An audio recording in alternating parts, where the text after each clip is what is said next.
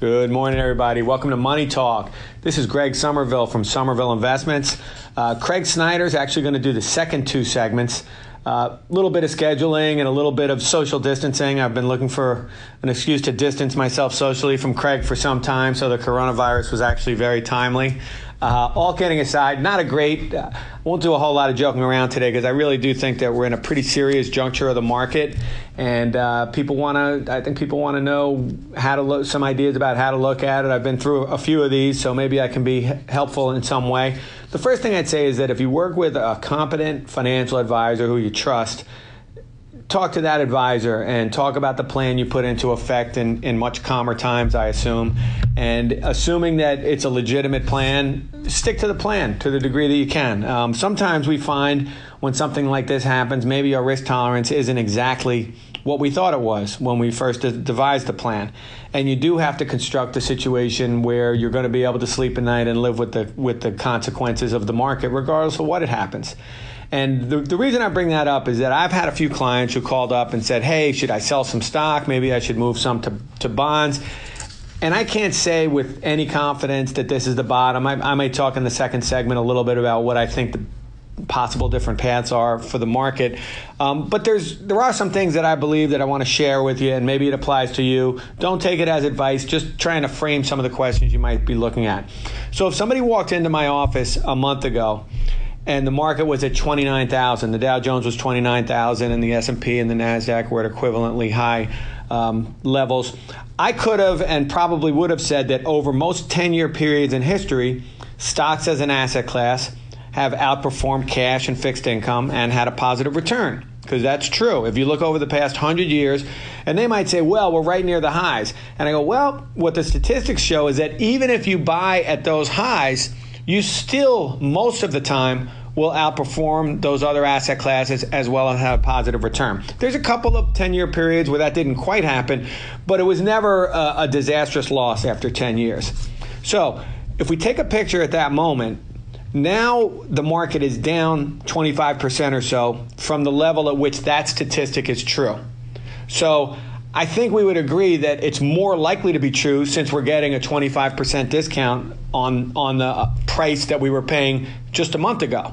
So now it seems to be more likely to me that this pattern that's happened almost every time over the past one hundred years, that over a ten-year period, stocks outperform those asset classes and have a positive return, it seems more likely since we're getting in at a twenty-five percent discount.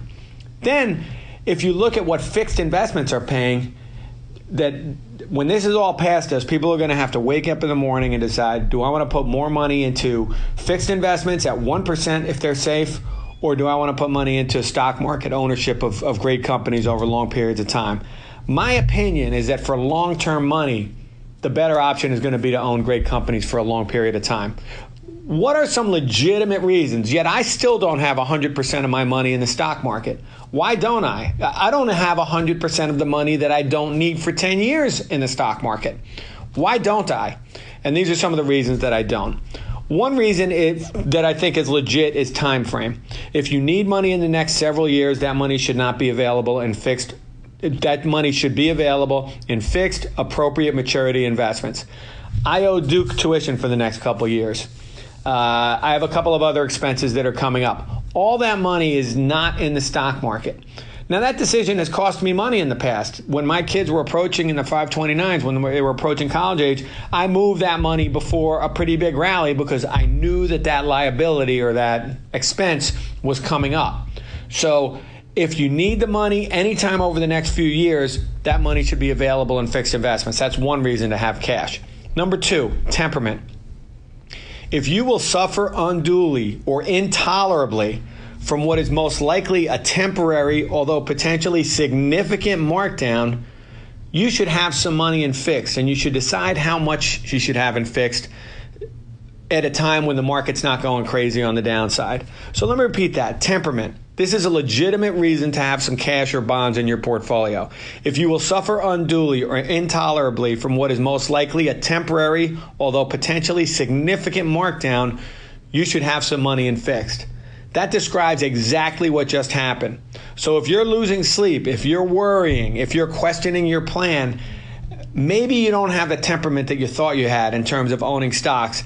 And it's not a criticism or an indictment of you. It's just you learned about yourself during this.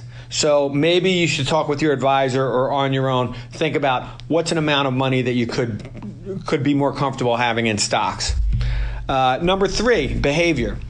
If lower prices and the accompanying and inevitably terrifying news flow will lead you to lower your exposure to stocks by selling stocks at bear market prices, you should own enough on the fixed side to make that damaging behavior less likely. So if you're going to get so scared that you're going to sell out stocks, and and that, and that's going to lower the long-term return of your portfolio because you're selling at low prices, then you should have enough fixed investments so that that damaging behavior is less likely. Um, number four, and this sounds like it's a little bit dismissive. It's not. Um, it's possible that this ten-year period is different. The, so I call this one, it's different this time. To the degree that you believe that the next ten years, whether it's due to deficits, debt structures, Federal Reserve mistakes, wars, global warming, viral infections, water crisis, leadership, lack of leadership, for any reason, maybe the next ten years are going to be different from the last ten years. To the degree that you believe that's a possibility, you shouldn't have ten-year money in, in the stock market. So if the next ten years is going to be, if you think it's a ten percent possibility that it's complete Armageddon and, and these businesses don't do anywhere near the business we expect, you should have some money in the fixed side. Finally, to the degree, and this is the biggest one, I think, and I think it's the biggest pitfall. I think it's the, the hardest one for people to overcome. To the degree that you believe that based on temperament, information, charts, research, experts, or whatever, that you can get in stocks when they're low and out of them when they're high, you should build up the fixed side to take advantage of down markets. If you really believe that you can get out until the dust settles and then get back in, then you should have some fixed some fixed investments and some cash so that you can buy at lower prices. This is the most important thing I'm going to say on this show. I don't believe that many or even any professionals or amateurs are likely to be able to do this on a consistent basis. Everybody knows the guy or the gal who sold at the top and then bought back in at the bottom. They, they talk about it at the cocktail party. I'm telling you, I've been in this business for thirty years, and it's never been the same person making those consistent calls uh, on a regular basis. So I'm very skeptical of my own ability to do that and of yours ability to do that. Now, I said on the last show, I'm a reluctant market timer, and I actually did raise not any significant amount, but a little bit of cash in some accounts before this thing hit. Not because I had any inside knowledge, just because I was trimming back some holdings and I didn't replace them as quickly as I usually do. But I, I'm very skeptical of that. So to recap, we got about a minute to go in this segment. Time frame, if you need money in the next several years, have some cash. Temperament, if you're losing sleep, you should figure out how much cash you need to sleep.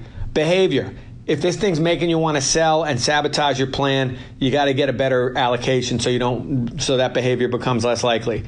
It's different this time. If you really believe this next ten-year period is going to be radically different from almost every other ten-year period in the United States, then you should have some cash on hand.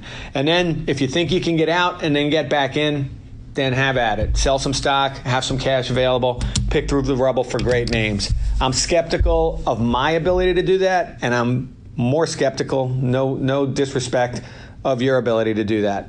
This is Greg Somerville, Somerville Investments dot com. If you, if you're going a little nutty and just want to bounce something off me, whether you're likely to be an investor with me or not, welcome to call me and pick my brain. Talk to, talk soon, hope, and uh, talk to you soon, I hope, and I'll be back in a minute with the next segment.